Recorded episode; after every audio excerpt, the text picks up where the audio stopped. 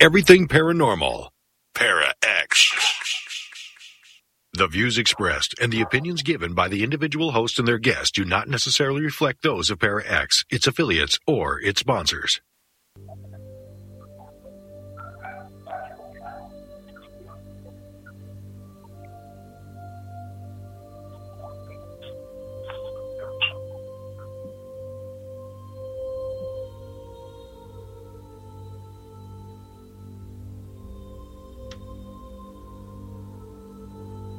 Gathering.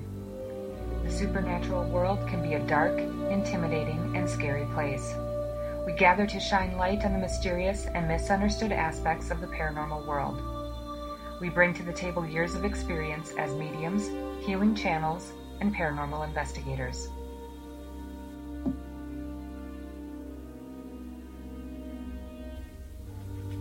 We share true stories from our experiences to dispel fear where we can and help you discover the amazing layers that make up the paranormal world.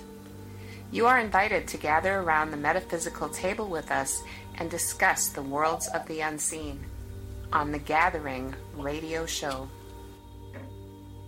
Hello, everyone. Welcome to the Gathering radio show right here on the Para X Radio Network. My name is Stephanie. And this is Heidi, and we're here for a totally awesome Tuesday. there we go. we'll just say that. totally I awesome. Like that one. um, too bad there's not a Mercury retrograde T name because I would be using that right now. well, it is Mercury retrograde. I know. And it's a crazy one this time, I think, personally. It is. It's been it's been wild and woolly. And I had to go I'm calling it the Skype gauntlet that I had to go through to get here. I thought it was funny at first because I just couldn't get in and I'd open up the screen and it would just be blank and I thought, okay, that's fun. So I restart my computer. Anyway, I did this like three times and I I think I'm, you know, I should be qualified for something by now to figure, you know, figuring out what I just went through with Skype. So anyway, yeah, I'm oh. here. We're good. yeah, we are good. I know. Well, and you know, it's been a tough one. I and you know, Mercury retrograde does, for those of you who don't know, does interfere in communication issues. So we should have figured this out. And I know when when Sarge Skyped me and you weren't there, and I'm like, where's you know, Sarge is like, where's Heidi? And I said, I don't know. but you are here with us, so that I was awesome. I was I was frantically trying to uh, get that figured out. Yeah. Yeah. But we're So, all good. I got it. We're all good. I got it. So, We're here. We're happy. Tuesday. I know it is. It's good. Ta- it's a good Tuesday. It's sunny Tuesday. So what else can you what else can you hope for here in Minnesota? I know. It's a perfect day for sure. So what's shaking in your world? Oh, let's see here. It's been it's been good. We just had Earth Day, right? It's official Earth Day. Not that every day can't be Earth Day. Of course it can. Uh, it was like 30 degrees out, but we went out. I had a um, I have a trail that I volunteered uh, to maintain a two mile stint of a trail. I shouldn't say it's the it's not the whole trail. So I thought, well, we're going to go out and do it anyway, even though it was really cold for our first first time. And so we went out on Saturday. It was chilly, but we did it, and it was good. It felt good. And um, you know what's interesting? I'll just say with um, cleaning up garbage, it's I think we're kind of um, I don't know. I think I don't. I didn't realize how much I didn't see. Yeah. Tell you're Right? looking for it. Yeah. Yeah, you know, you look for it, and then I think because we get used to seeing it, which is terrible. It's gross. That's terrible. it's gross. It's gross. And I, because there was stuff that I didn't see, and then we go back again, you know, and maybe coming from a different get direction, more. you see it, you know, different. But yeah. yeah, it was it was sad actually because we really had to think differently to look for, and there was quite a bit. And at Mhm. first we're like, wow, this place is really clean. it wasn't. I was- no. it was No, I know. Well, we were out on an island and it was it was cloudy, but it was you know it's much warmer out there. And um, Casey and I volunteered for Grandma's Cove, which is a beautiful cove. And last time we were there, it was full of plastics and stuff. But that was a Earth Day before, so that was before Earth Day last year, and we just happened to be out there on Earth Day this year. So that's where I wanted to go, and it was fun. There was one other person there, and yeah, it wasn't as bad as it was last year. So they really did a good job of cleaning it up. But you know, the tides bring in all this icky gook, you know. Yeah. Um, but it wasn't as bad as I thought. So I was I was pleasantly surprised. But yeah, it's it's it's gross, and it's all up in the driftwood, so you have to kind of c- crawl through the driftwood, and but it was fun, you know. It was the Great Islands cleanup, and so there were a lot of people, and um, everybody, you know, people. We went to South Beach after that, thinking maybe they needed help, but they had it under control, so we were good. But it was fun. It was fun, and it felt good to do something to help Mama Earth, right? You know, so Did you see Yeah. your whales? We did. We saw J Pod on Sunday night. Um, and then yesterday, J well, we went to we left early because we went up to Cherry Point and and visited with Raynell Morris, you know, the Lummi Nation, and they actually got together, she and um, Shirley Bob's family, and we did a prayer ceremony for Tokitae on the beach, you know, which was so fun. But while we were doing that, J Pod was on the west side of San Juan Island at the lighthouse singing away too. So Oh, coincidence, or did they know that we were praying for Toki? You know, I don't miles think away. it's coincidence. But you know, we'd like to think, you know, it's everything happens. I think they know. They definitely know when Yeah. things are happening, you know, and and we were, you know, they had beautiful songs, native songs that they sang and drummed and Mm. um, you know, of course, San Juan Island isn't there because the where we were is on the mainland, you know, but it's not far. You know, it was on the Salish Sea, of course, on the beach. Um, so, yeah, beautiful, beautiful, beautiful. It was so fun. It was just, it was such an honor to be among them, you know, and they just, they, you know, we were their special guests, they said, which was awesome. I'm like, no, no, no, the honor is mine, you know, but it was Mm. very fun. So, good things happening good things happening with our girl that's all i'll say i learned a lot from Raynell that of course we can't talk about but it's looking i mean she's coming home she's coming home Good. hopefully sooner better than later so And yeah, for those of you that don't know, it's our uh, the whale that is down in Florida that's been in captivity for 52 how long? years 53 52 years. year. Mhm. Yeah. So she's going she's going home Yep. uh, to the ocean, well, the sea, and Yeah. uh, she'll be with her her pod. Yeah, we're so excited. And the Lummi Nation has a big part in this, right? Because the Lummi Nation, you know, the orcas, they call them Quamalichans. And uh, what they call them is their relatives under the waves. And so Nice. Skelly Choctaw, aka Tokitae, um, is their relative. And they feel Yeah. like when she comes home, it will heal the Salish Sea as well, Mhm. right? So there's great hope. And it's, Yeah. I kind of agree, right? You know, but she's she's ready to come home. She's very healthy, um, getting better every day. So yeah, soon, soon. Good. We're, it's so That's exciting. exciting. And I think, yeah, animals know. They know. They can feel energy. They know Yeah, what we're doing to help them. You know, even if Yeah. they don't see it, they know it. And Yes. so, yeah, yes. we've and I know, you know, well, and she's a member of, of L Pod really, which is a part of J Clan, you know. And when we saw J Pod on Sunday night, I felt like they knew, you know, it was just something intuitive that came to me, and I'm like, wow, maybe next year we'll see Toki swimming in the bunch, you know. And I know that probably wouldn't happen that soon, right? Because she's got to get used to the waters, and she'll be in a sea pen. Um, but eventually, the hope is, you know, that she'll be swimming with L Pod, you know. mhm. So, anyway, Awesome. awesome, news coming. yeah, that's you know, exciting. that world. So yeah, it is Good. exciting. Yeah. Well, speaking of animals, hmm So we have a fun guest on with us tonight again. You know, and the reason we we talk about living animals, you know, and I'll I'll just do this little bit here. We've talked about this before, but the reason we incorporate living animals into our show, uh, because we do talk about spirit animals and animal energy. Everything is energy and everything is connected. And so, you know, our our natural world is just a, a big a deal as the spirit world with how everything balances out, right?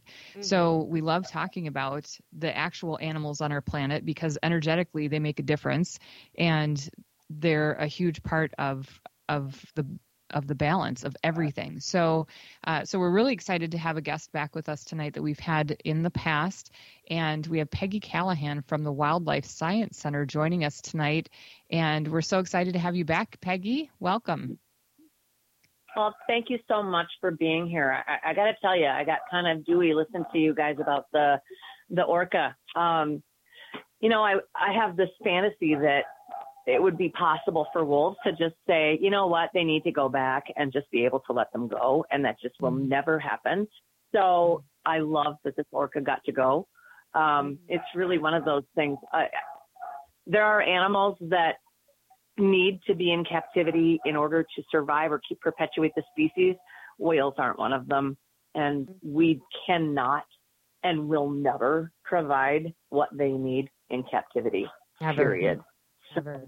I completely, I completely support, and and I, I'm just really excited to hear that she's going home. That's just really amazing. So And we hope sooner Really rather than later. You know, there's a lot of hoops still. You know, we have Yeah. to get government regulations, you know, and federal licensing and all this kind of stuff. But yeah, no, they're actively, they have a few spots. They want to put the sea pen. So it's being worked on. So, and it's not like one of the big misconceptions, Peggy, about Toki is that they think they're just going to bring her to the sea and drop her in and that's it, you know? And I'm Yeah. like, no, no, there's a huge plan. Her people that she she help her now that take care of her are going with her, as well as the, her dolphin friends in the tank, and they will be there providing 24/7 care for as long as she needs it, forever if she needs it. You know, so yeah, it's so fun. absolutely. Like, Even if she's in a sea area and is not free ranging, she at least will be closer to what home. she was supposed to be. Yes. Yes, absolutely. where she was So, born. No, it's Yep. a it's a Absolutely. complicated thing. But anyway, I It just is. wanted to say kudos for that. Yeah. Awesome. Awesome. So, Peggy, And in We terms would of spirit animals, I just have to I have to tell you guys a story really quick about Yeah. one of my wolves. Um, he uh, he came to us. Uh, he was a, a pet, and he should never have been a pet. He was a puppy, like a little guy. And unfortunately, you can buy just about anything uh, in captivity. And he was maybe six weeks old, and these folks had him, and they had no idea what they were doing. And of course, he's a wolf, so he is rebelling at age six. He, six weeks, he's ready to try to take your face off if you don't know what you're doing. So she mm-hmm. brought him here, and my daughter walked up to him and took him from her, and he growled at my daughter, and my daughter growled back, and he went, "Oh, okay, you know what you're talking about." So he was just fine, and so for 15 years, this guy lived with us, and um, he's a wolf. It's a complicated relationship, but he got osteosarcoma, which is a nasty cancer, and usually when it when it hits a member of the dog family, it's in a lower leg bone. It's very nasty. It it it metastasizes really quickly, and so what we try to do is amputate the affected limb so that we take away, which is an enormous pain, give them a few extra months of quality. Well, this was up in his shoulder. It was not, we couldn't do anything about it. So he went very quickly. And this, the last weekend he was with us, which was a week ago, he was lying in his shelter all weekend. So I came in on Monday and said, okay, it's, it's your time, bud. So I took one of my, one of my good friends in that knows him and we expected to have to send him along in the shelter. No, that guy had other plans. He got up and he limped painstakingly over to us. And he did something he's never done in 15 years. First of all, he greeted us, licked our faces and stuff, which he does, but he plopped down and put his head on my lap. And um, the two of us were fighting back tears. We try really hard not to cry in front of the ones that are moving on. We don't want them to misunderstand our grief. Um, so we told stories about him and scratched him, and it, well, this went on for a couple of hours. And we shared a beautiful bottle of wine called Witching Hour, um, and it is a red blend from California. And I, I can't tell you how appropriate that was for that moment. And then it got a little chilly, and so we moved into the sun. And, and he moved into the sun and looked at us like, okay, this is my spot. So we went over and we're saying our goodbyes, and the entire colony of wolves burst into song. A, a huge, Oh. long morning howl, the entire colony. And we have about a 100 wolves. So it was a cacophony.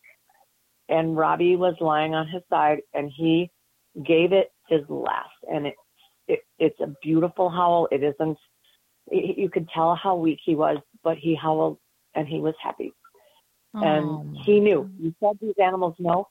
He knew. He absolutely knew that we were going to relieve him from his pain and we were going to send him along. And uh, I mean, I'm I'm a scientist. I don't I don't buy this stuff very easily. I'm telling you, I hook, line, and sinker. Absolutely, Robbie knew. Robbie knew he was going to join his his old buddy, um, and and I, I'm just telling you, it was a beautiful, beautiful experience. So. Mm. Yeah, they. I'm like getting emotional just listening Yeah. to that. That's so amazing, and they do. Animals know, and it's all connected. It is. It's all energy. They're so tuned in, so Mhm. much more than humans are. I think we used to be more, but uh, definitely not as much now. And animals always, yes. Yeah. Yeah. Absolutely. Oh, what a beautiful story that is. No, thank you. Yeah, thank Yeah. you for sharing that. It's beautiful. I, I would love to share the howl. We recorded his last howl. If there's a Oh. way, I'm a technological moron, which is why I'm on a cell phone and not Skype right now. um, but I would, I would love to get it to you guys so that you could show your folks what, what an animal that knows that he's going to a better place looks like. Yeah, is it a video or an audio? Yes, a video. It's on, it was on. It was on my cell phone. I, I filmed it. Oh, you can email it to me and Yeah. I'll post it on our Yeah. Facebook page. Yeah. Yeah, okay. absolutely. That as soon as I can do that. But we'll see. Yeah, no worries. Someone smart. Yeah, we'll get it out there. Yeah. Oh, you, thank you you. guys. It's really, it's amazing. Yeah, I mean, That's it's beautiful. awesome. He was black when he was younger and beautiful grizzled fellow, and he was an old man. So Oh, yeah, we'll Anyway. definitely share that. I'm sorry for Okay. your loss. Yeah, that's it's an awesome story though, for sure. awesome. So Well, you it's are lovely to be back with you guys. Yeah, and you're with the Wildlife Science Center, and we'd love for you just to give a brief overview or whatever you want to say about the Wildlife Science Center and what you what you're doing uh, to help animals, to educate humans, any of it. Right. This had this place was started in 1976 by some federal biologists, and they they started it as a scientific endeavor. There are things that one cannot know by studying wild animals, free ranging animals. Um, you just, especially in Minnesota when we had a, a reduced number of wolves, you can't answer certain questions like why is there only one female in a pack that has puppies? And we take that for granted now about wolves, but if you think about it, if you had seven dogs and there were multiple females, all the females would have puppies. So it's an it's an it's a fascinating question, and so that was the thing that started this whole this whole project. And what they did was take wolves that were going to be euthanized for killing livestock and brought them into captivity. And what they got were more questions rather than answers. And from 1976 to 1990, it was run by the federal government, and there were questions upon questions. This was the place that anyone that was going to go catch wolves in the wild, put radio collars on, learned how to safely give them an anesthetic that didn't wipe them out for days. It just wiped them out for a few hours, and they could go back and be a wolf.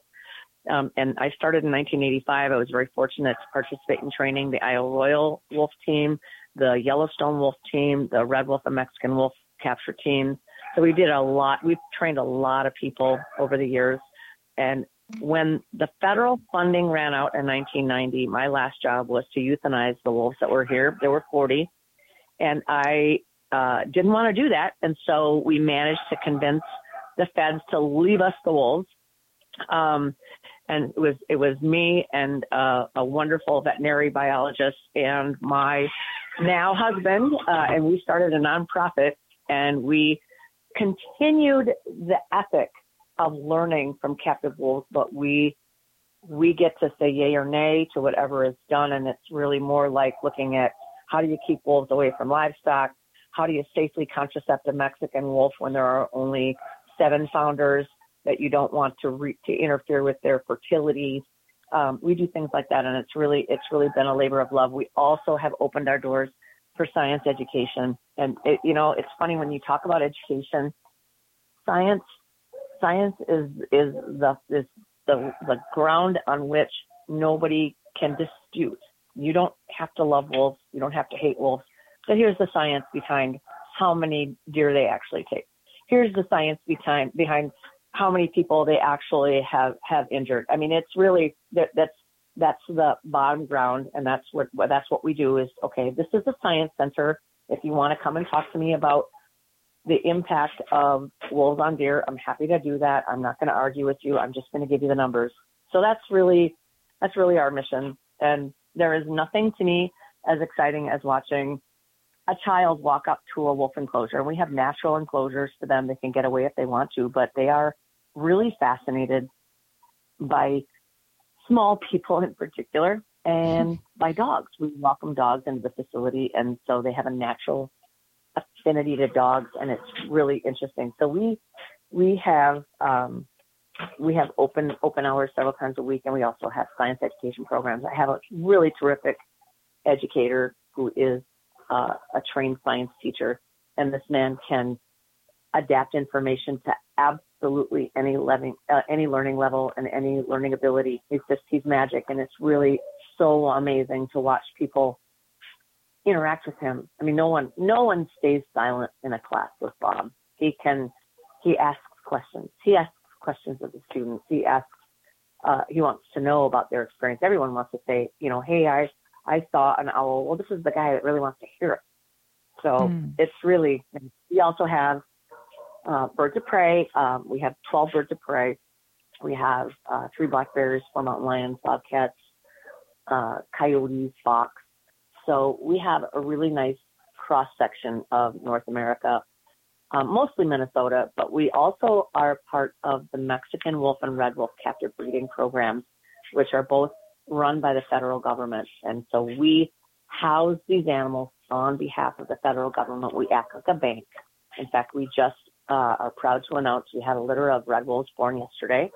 Um, and there were left alive in 1979. So we're very, very proud. Um, and, and mom and daughter, Wanda was born a year ago. Um, and she was, uh, our first red wolf born on site. And she has been a very attentive aunt. And so, um, they are taking really good care of their pups. So that's that's oh. my exciting news. That's really exciting. Yeah. I can't wait to see pictures of baby wolves. Absolutely. Mm-hmm. So yeah, cool. she'd, she'd uh, make stop if I went there right now, but we'll, we'll give her a little time. yeah, for sure. I mean, day one, let's cut her some slack. no kidding. exactly. remember me. So. Oh, good. So you, but you guys mainly have wolves there, correct? Correct. That's that's the main animal that we have. So, how many do you have right now? About a hundred. Oh my. Um, and it, so we we have we have dedicated our work to multiple causes, but one of the most important causes are the Mexican wolf and red wolf reintroductions. And what we have found is that when I mean, there were seven Mexican gray wolves left alive in 1979, 11 red wolves left alive in 1979. So recovering populations from those numbers is a challenge at the best. So what we found is that this inbreeding has really interfered with their reproduction. So you can't even ask questions like, how do you save male, how do you save semen for breeding. I mean, if you are involved in anything these days, horse breeding, dog breeding, anything, they don't ship animals anymore. They ship semen. But when the federal government went to collect and save semen from Mexican wolves, and interestingly enough, they're not like dogs. They don't produce sperm all year. They only produce it in the wintertime. They found that the quality, quantity, and, and health of the sperm was deeply compromised. So they couldn't even experiment with ways to extend the, the, the viability of this sperm. So they came to us because the wolves that we have are criminals and sons and daughters of criminals from Canada, from Minnesota, from the western part of the country, and they've none of, never gone through that kind of population bottleneck. So their sperm is healthy, and so we have used our animals as models for Mexican wolves for years. We also have used our females for models for contraceptives. And as a woman, I'm going to tell you, we don't contracept anything safely or well. You know, the only thing that's safe is latex. And it's really a frustrating thing as a woman. And as a biologist, it's even more frustrating. We don't have a magic pill we can give a wolf that stops her from breeding year one. If we want puppies year two, that's not available to us. So it's really, really frustrating. And we're working with old, old technology, old, old information. Um, so we have been using our non-Mexican wolf, wolves from the, the criminals from, they're not criminals, you guys, you know what I mean. They're, they're, that's how we got them. But they, but if if one of my females can't have puppies, that's not going to impact the ecology at all. She's just not going to have puppies. But it will tell me something that I need to know before I give something to a Mexican wolf and render her sterile. So that's really one of the most important reasons we have so many wolves is because we have to be able to know, is this contraceptive reversible? And sadly, a lot of these contraceptives are not reversible for up to five years. When you're mm-hmm. thinking about a wolf, they don't breed until they're two or three at their earliest, and then they're done by eight. So five years is their entire breeding career. Oh wow! So it's a, it's a really it's we're really uh, swimming upstream here with this. Yeah, that I mean that sounds almost I mean ch- challenging definitely, but almost impossible to work with that time that window. Right. I mean it's very frustrating, and so and uh, why do we contracept? Because they're sometimes housed as siblings, and and they're already an inbred species. We don't want to have siblings breed, but that's out of necessity. We don't have very many places that can house Mexican wolves. They're Mm-hmm. they're they're never hand raised. They're afraid of us. They need to have, be in situations where they can't get out of pens, um, and that that needs professional. That means that they have to be a professional facility. So it's really um, it's really a challenge, um, one that I I relish trying to help with. Wow. That's I mean, I So- wouldn't have ever guessed. Hmm. Right? I mean, it, it, it sounds like you, you know you take you take the wolf in captivity and you let it go. Well, that just hasn't been how it's worked. And unfortunately, because of the struggles with captive breeding and cap, can you imagine these? These are this is like this is the penultimate arranged marriages, and some of them work and some of them don't. And Mm. and it's in captivity, which is the least optimal situation. So uh, there are animals that, based on their coefficients of relatedness in science, they should breed. Well, they don't see it that way, and they're not in the wild. So it's really been an uphill battle, and so it's it's yeah, it's a difficult thing. So now the Mexican wolf recovery team and the red wolf recovery team have come up with a really cool option.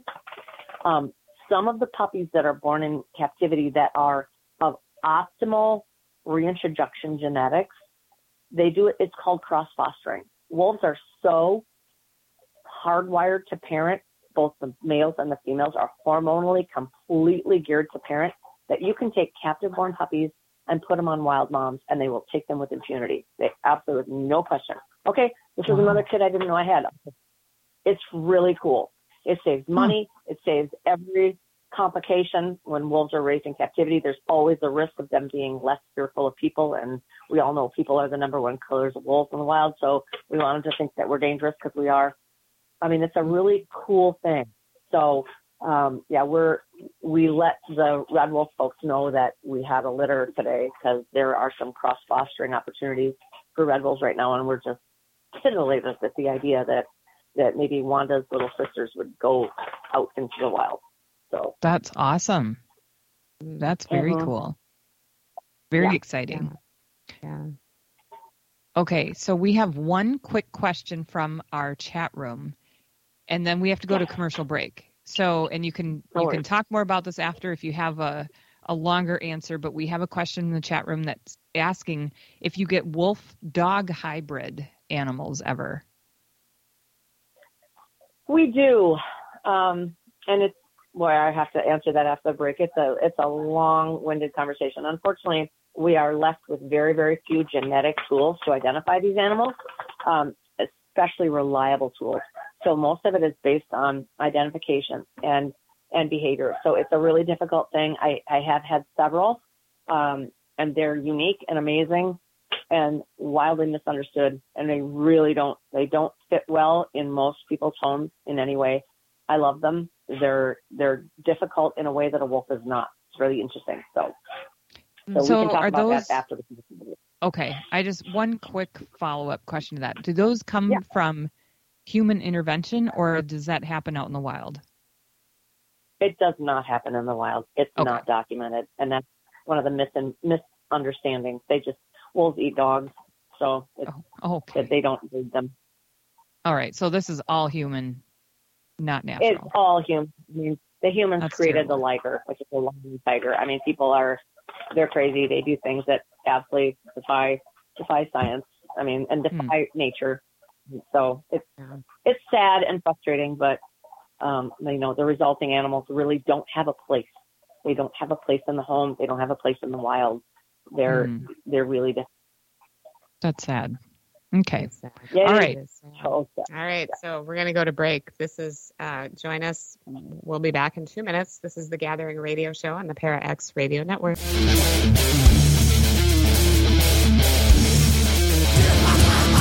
In order for the light to shine so brightly, the darkness must be present. Tune in every Monday at 10 o'clock for Dark Sun Rising on the ParaX Radio Network.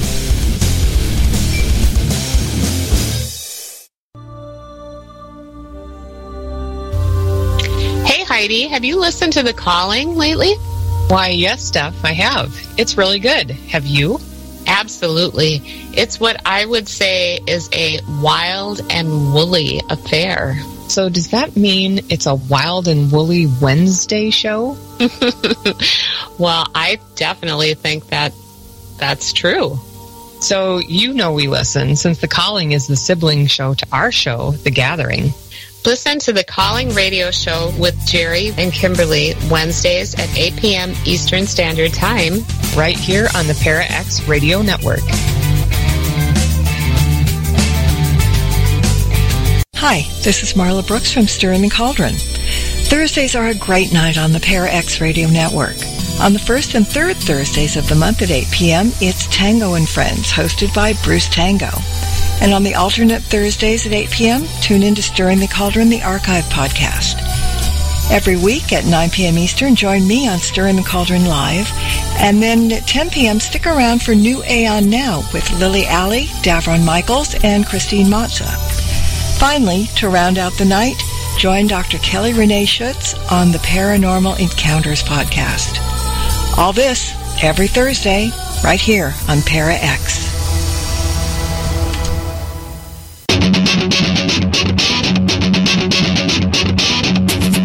You are listening to Para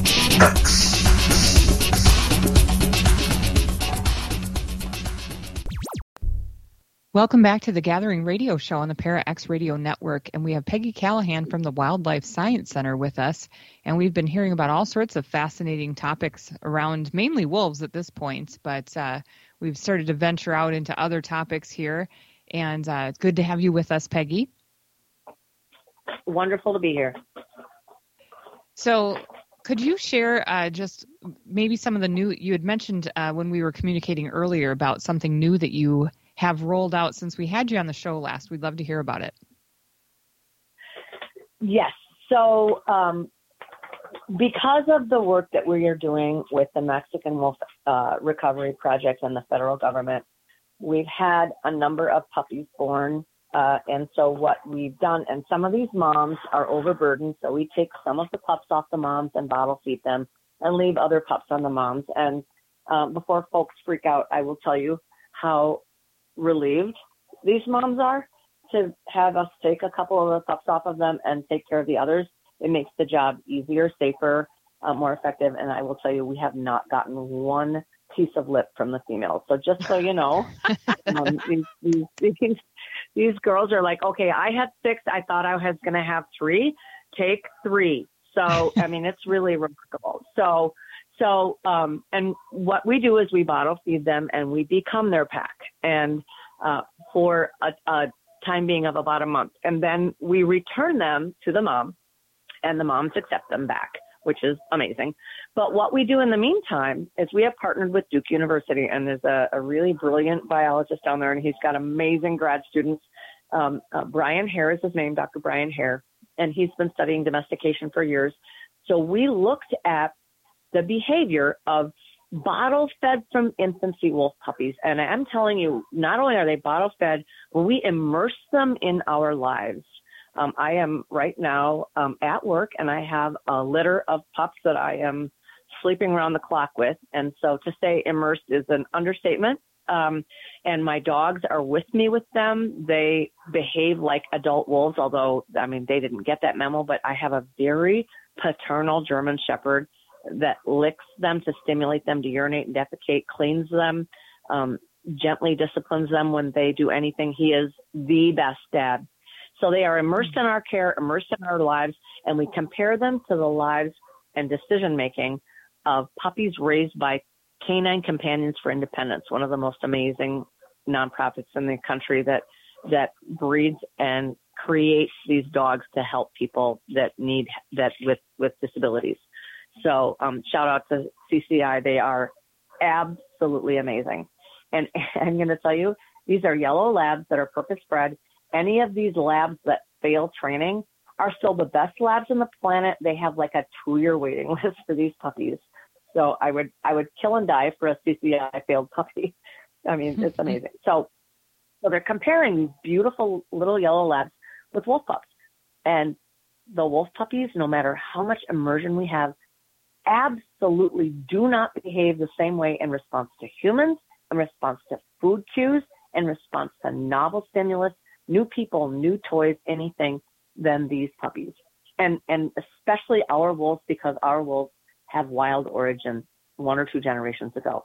So it's fascinating. You can, for example, you bottle feed these puppies. Um, my daughter and I immerse these wolves in our life. She takes them home one weekend. We take them home. She takes them another and we live with them 24 seven. You can put a piece of food under a cup and put another cup next to it. And the puppy watches you do the whole thing. You point at the cup with the food and the wolf puppy ignores it. Like, uh, I don't know what you're saying. I'm going to look for this food on my own. A five to six week old dog puppy goes, Oh, okay, that's where the food is. And they figure it out and they are successful most of the time. It's really dramatic. And that's just the tip of the iceberg. So we published this in Current Biology, and it's really a fascinating, fascinating paper, and it outlines so many of the differences. By six weeks, wolf puppies are afraid of people they don't know. Carte blanche. So it's it's just incredible. So can you imagine you take a dog puppy from a mom when they're just little guys and by six weeks they're afraid of people they don't know and and that doesn't go away. While that is life saving for wolves, it's life compromising for dogs. Mm. And that's one of the many, many pieces of the puzzle of domestication. And and Brian is of the of the mindset that wolves did this on their own. They self domesticated. And I really I buy into that. Um, we aren't smart enough to do that. They did this. They're like, you know, some wolves decided I do not want to go out there and bust my butt getting kicked by um, a mastodon. I want to clean up this guy's gut piles, and all I have to do is suck up to him. So it's really a really cool theory, and I think there's a lot of evidence to support it that wolves figured this out on their own, and and and then of course then humans interfered, and that's how you get the pug from a wolf. But that's that's human human arrogance. But um, and don't get me wrong, I love pugs, but it this is a far cry from their ancestors, and wolves are ancestors to pugs. So it's really a fascinating paper. I will send you a link to it so that you guys can share that, um, so that folks can read it. It's really cool. cool. Wow. Yeah, that's interesting. And just you know, and the int- stuff didn't make it, it didn't make it in the paper, like house training, not gonna happen. Uh, oh. Not. Um, counter sweeping. It's not a counter sweep. It's a counter counter. Uh, it, it's like a demolition uh, operation. When a wolf is tall enough to get there, it's not the food that hits the ground. It's the microwave. It's the coffee pot. It's like they are just not dogs in that way at all. And so, and no means I got to get there faster. So yeah, so it's really. I mean, trust me, it's you, once you start working with real wolves, you figure out why you love your dogs. So yeah. It's amazing. Well, yeah. and I mean, it sounds like they're just, they're not trainable for, for anything. Yeah. And so th- then I can see why people would have problems with the wolf dog breed, you know, the combo, because they're just, they've got that wolf in them, right? Exactly. Yeah, let me get back to that question because I think it's a really good one. Um, first of all, we don't have a reliable source of identifying these guys the the DNA labs that do dog analysis, I think they're questionable. And that's my opinion. And they're and actually, did you guys see that really fun Facebook post about a TV station that sent four of the big major labs um, blood samples and got just whack job re- responses, including one of the labs finding beagle in the news anchor. Nope. I did not see that, but now I'm going to have to look for it. Oh my god, so fun! Yeah, so fun. So that that just kind of underscores my my doubt. And those are for breeds of dogs for which, in theory, the Dog Genome Project, which was started in 2004, has data. In order to really qualify to say, I know what genetics identify, let's just say, let's just say a beagle. Um, you need 250,000 known origin samples as a minimum. So let's wow. extrapolate to wolves. Who, what private lab has access to 250,000 known origin wolves? The only way to know an origin is if it's a wild wolf that's captured by a biologist. And there is no private lab in the world that has access to that. There are a handful of federal labs that do, and I believe UW Madison has partnered with a number of organizations that I don't think any of them have 250,000 samples. So the labs, the federal labs I know and work with are still skeptical of the results, but they absolutely destroy whatever any of these private dog labs say. So if you sent your dog's blood sample in to a private lab and it says it's Wolfie, dismiss that absolutely outright and I might dismiss the other things too. Um, so that's a big problem. Um, in order, hybrids are available for sale. Um, there are also a tremendous number of animals that that, and I don't believe all the breeders are fraudulent. I think some of them are misinformed. People believe they have a hybrid and they breed it, and it creates this cool looking northern breed. And I've been um, involved in numerous court cases and giving just my professional opinion, like, no, this is not, and, and, and again, it does not mean it's not a naughty animal. There are plenty of northern breeds that bite people and do things like this, but there is enough physical evidence that I can, and, and no judge has ever disagreed with me. I have, unfortunately, 100% um, judges ag- agree with me, and it's not always in the benefit of the animal. Sometimes it is. I, I just try to tell the truth. That is absolutely not a wolf dog cross. It did not mean that it didn't bite the baby, um, but it's not a wolf dog, and uh, so it, it's really a a frustrating thing. People who have hybrids, most of them, I, I'm sorry to say, can't handle them. There are some people that do it. They do it. They give it all up. They understand what it takes because these animals torture them. They destroy their furniture. They have to move them outside. They understand they have to have a ground apron so they can't dig out. They have to have some kind of overhang so they can't jump over. These animals are not dogs in any way, shape, or form when it comes to housing, management, feeding, strangers, um, other dogs. It's really a frustrating thing. And so it's heartbreaking and um, unfortunately, and a huge impact on liability. House insurance policies, there's legal precedent for owners of hybrids to be responsible for enormous amounts of settlements. And, and all you need to do is have one of your critters bite, injure another dog, a person, or anything. And, and unfortunately, the precedent goes way beyond the owner. It goes way back to the breeder. It goes back to the placing agency. It's a, it's a really difficult situation. And unfortunately, there is no rabies vaccine that's approved for a wolf or a wolf dog mix. And that right there is a huge legal issue. And unfortunately, most people don't know that, and most um, enforcing agencies don't know that. But once it gets found out, that alone makes it illegal to have a hybrid because you are obligated to have your animals vaccinated for rabies. Mm-hmm. And there is no vaccination that's recognized in wolves and wolf hybrids. Wow. So there's a sad piece to this. Yeah. Wow. That sounds like a lose lose for everybody. It does. Including the animal. Especially the animal. Yeah. Oh, well, that's sad. That's it is. yeah, that's sad. So we'll talk about happy things now. Um, yes. What else is going on at the Wildlife Science Center that you'd like to share with people that they might want to check out if they're in the area or go to your website and we shared it on the chat room, but we can share it in our uh, on our Facebook page as well.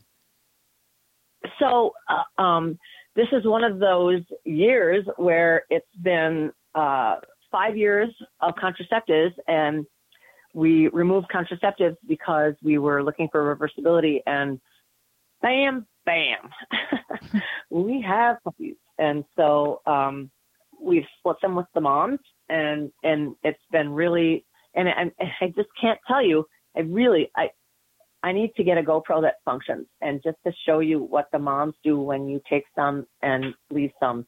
They literally are like, thanks, you know, ciao, we're good.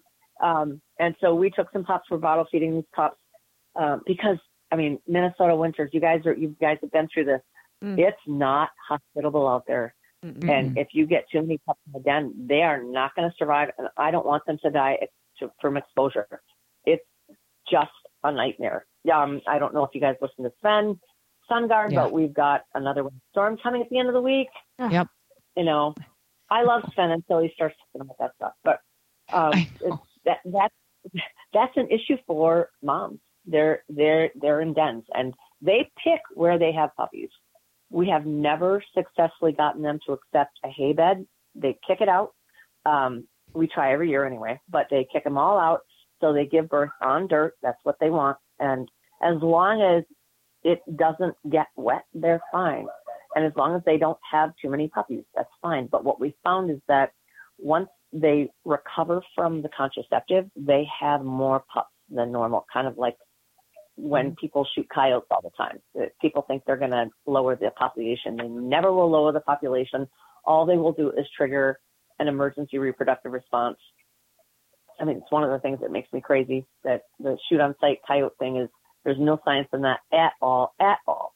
So, um, but that's, that's what happens when you test these contraceptives with wolves. So we have a lot of pups. We're going to have some pups um, available for folks to meet as long as they're willing to go through our rules. We want to socialize these pups as much as possible. We are continuing some really cool research into wolf pup behavior. And trust me, the term research, let's just, if you don't like it, let's use the word study. These pups have fun with it. It's really fun. It's nothing but um, asking pups questions, letting them play games, do things. It's not, there's, there's nothing negative about it at all. So that's what's going on in the spring. That's really fun. Cool. So I'm curious about these wolves that are having pups and they're kicking away their hay beds that you make because, you know, wolves do what wolves do, right? You've already made that quite clear Right. that they're not going to follow rules or whatever. Um, so how do you know, like, do they have them in a special area that you can go and find them and take some of these and move them? Or how do you, like, you just hunker into the case or to the, the caged area with all these hundred wolves and hope for the best? Like, what, how do you find these pups?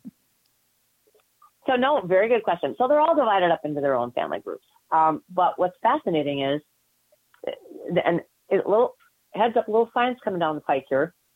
Females that are pregnant go through full pregnancy, obviously. Females that are not pregnant go through a full false pregnancy, including milk production. There's only one hormone they do not produce. The males, at the same time that females are going through pregnancy and birth, the testosterone completely disappears from their bodies. And there is they do not produce sperm. There's no testosterone no aggression. And there is a surge in a hormone called prolactin which is a parenting hormone. And studies have shown human men that are involved very heavily with their babies have the same experience. Testosterone is suppressed and prolactin surges and they are, they feel parenting. They want to parent. Um, it's really interesting. So um, that's what we see with wolves. And male wolves are highly engaged in parenting to a point where they're regurgitating and caring for pups as much as the female will let them. We know when a pup is born because of the behavior of the other pack members. It's a celebration in the pack. The males are all attentive all around. Any daughters um, are usually allowed in and out of the den. Um, it's really fascinating. So you just So follow a- the it's a- wolves. Exactly. Oh. Yep. And, and the mews, there's the, like like little teeny little mews from wolf puppies. It's like. Oh, um, that you can. Yeah, it's pretty cool. And there's just it, it is it's a neighborhood party. Even our old timer couples are all fired up when the neighbors have pups. It's really cool. We have quite an age differential here. We we've just lost a couple of 16 year olds, which just breaks our heart, and we have um, some some 14 year old grandparents that are just excited about when the pups arrive. It's really cool to see. So it, it kind of goes with that saying it uh, it takes a village to raise a child. They're all in. Absolutely, it does, and that's one of the things that's so shocking for folks because I mean, dog breeders keep the males away from the puppies. Mm-hmm. Uh, there are very few dog breeds that males have any role at all, and in a wolf pack, if everyone is involved, we had a female for years that she she was a very experienced mom, and um, over the years when we had, she was part of so many research projects, and she had a couple of pups at a time. And her first pup, she was just like I was with my baby, just like, no, get away from her, get away from me, she's my baby. And then later on, she would nurse her pups, and then she would get out of the den, and her three daughters would run into the den and and would just care for these pups. They we contracepted the daughters. They were just mothering so this was the greatest socialization these pups had. It was it was mom and aunts. I mean, it was just really cool. And the wow. aunts were very guardy of them. I mean, it was really it's really fascinating to watch the social dynamics. And the enclosures are big enough that they feel like they can do it. So it's really cool to see. Wow. So wow, that's well, I have a question. What happens to these puppies? I mean, do they ever get released or what? Do you just keep them? I mean, what happens to all these babies? So here's the fun thing. Um, and, and let me just a little perspective. Um, we had three litters this year.